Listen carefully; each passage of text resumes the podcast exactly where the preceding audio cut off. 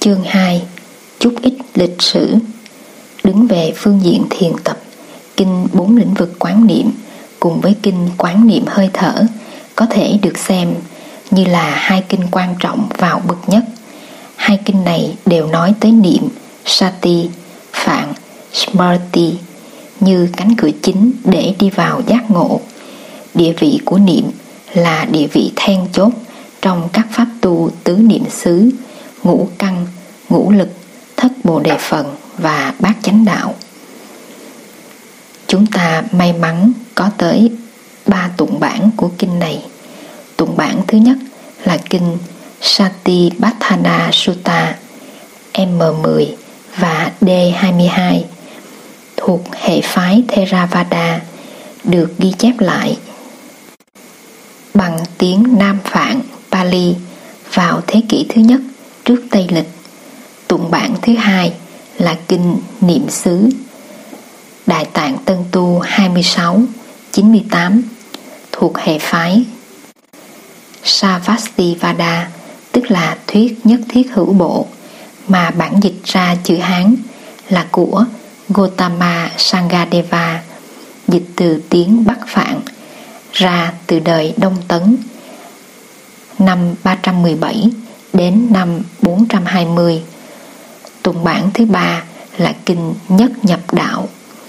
Đại tạng Tân Tu 125 12 thuộc hệ phái Mahasangika, tức là Đại chúng bộ.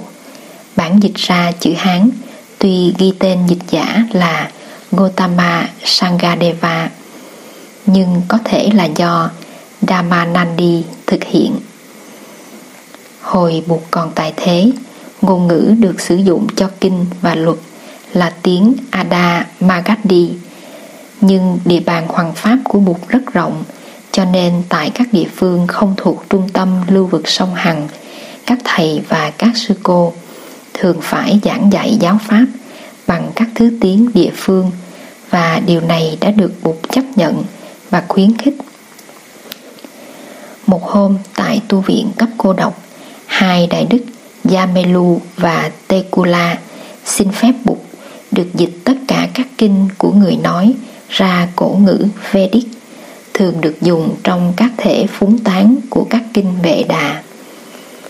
Hai đại đức thưa rằng sở dĩ họ muốn làm như vậy là vì lời của Bụt dạy rất đẹp, mà đến khi được dịch ra các thứ tiếng địa phương thì có thể trở thành méo mó và làm cho người ta hiểu lầm ý bục Dịch lời bục ra thành thể phúng tụng theo cổ ngữ là một cách bảo vệ cái đẹp và tính cách chính xác của giáo lý.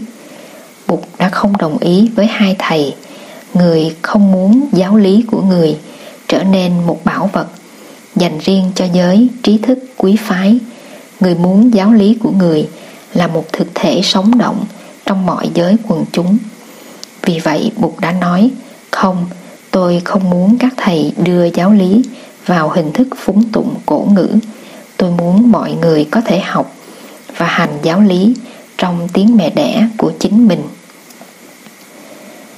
Sau ngày Bụt nhập diệt khoảng 4 tháng, Đại đức Maha Kassapa triệu tập một cuộc hội nghị tại núi Thất Diệp.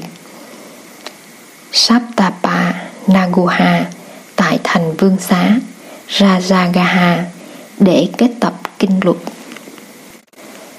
Kết tập Sangriti có nghĩa là thu góp lại, tập hợp lại, ôn lại, đừng để cho tán thất. 500 vị khất sĩ có uy tín được mời tham dự hội nghị kết tập này.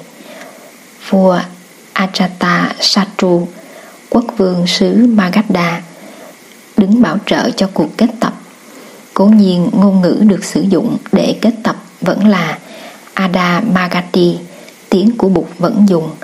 Và nếu các địa phương có những tụng bản với ngôn ngữ khác, các tụng bản này đều đã phải căn cứ trên tụng bản của hội nghị Rajagaha.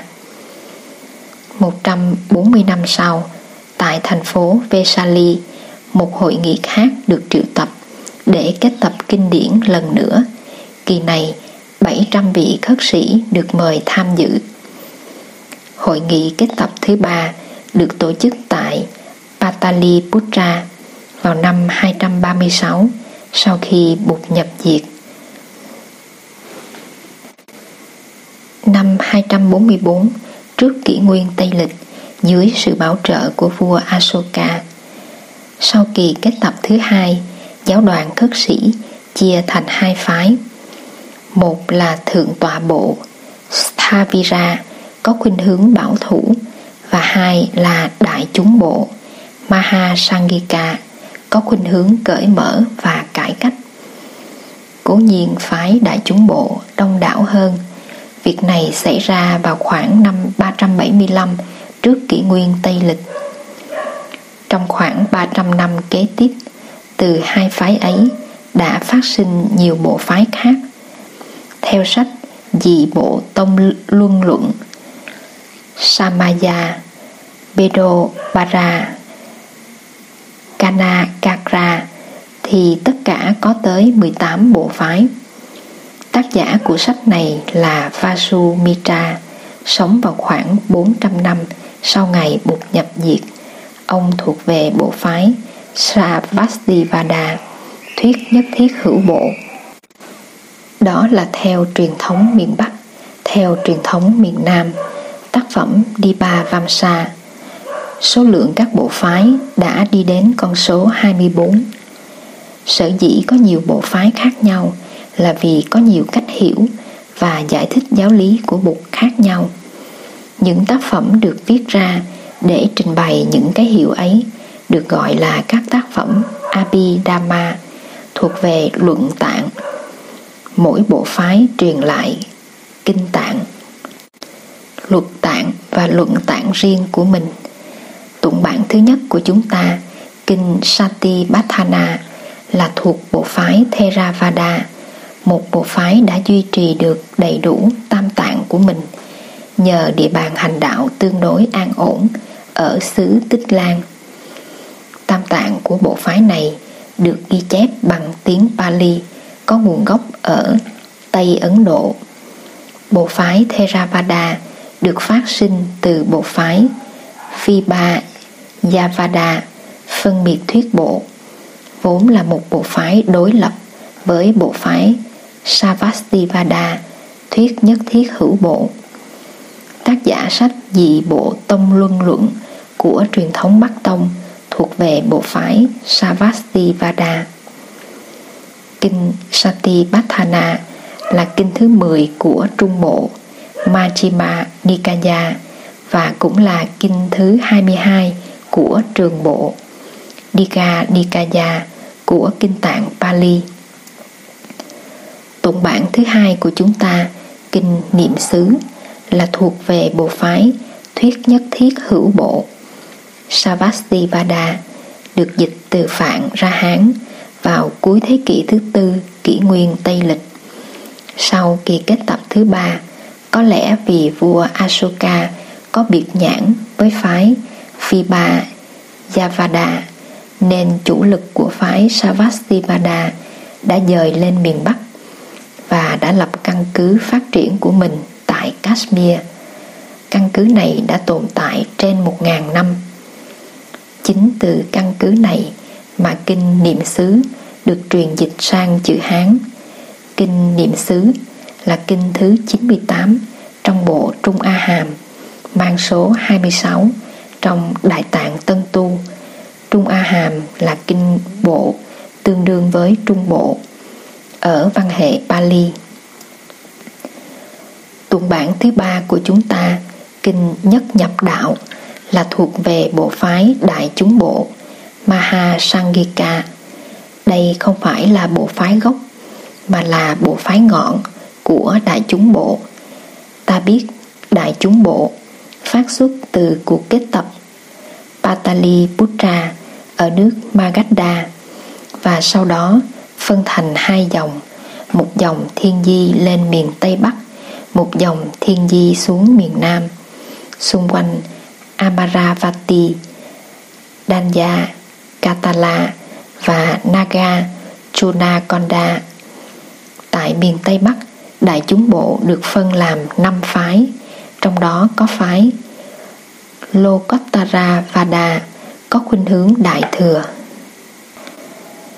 Kinh Tăng Nhất A Hàm của Dhammanandi dịch hẳn là do bộ phái Lokottara Vada này truyền lại.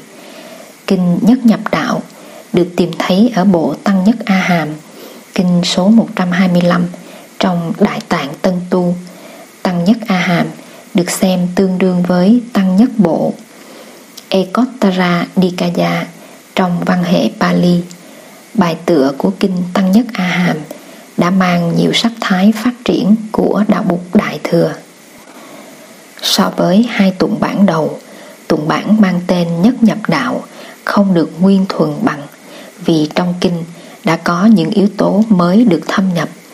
Tuy nhiên, bản chất chính của kinh văn vẫn còn được duy trì không mất mát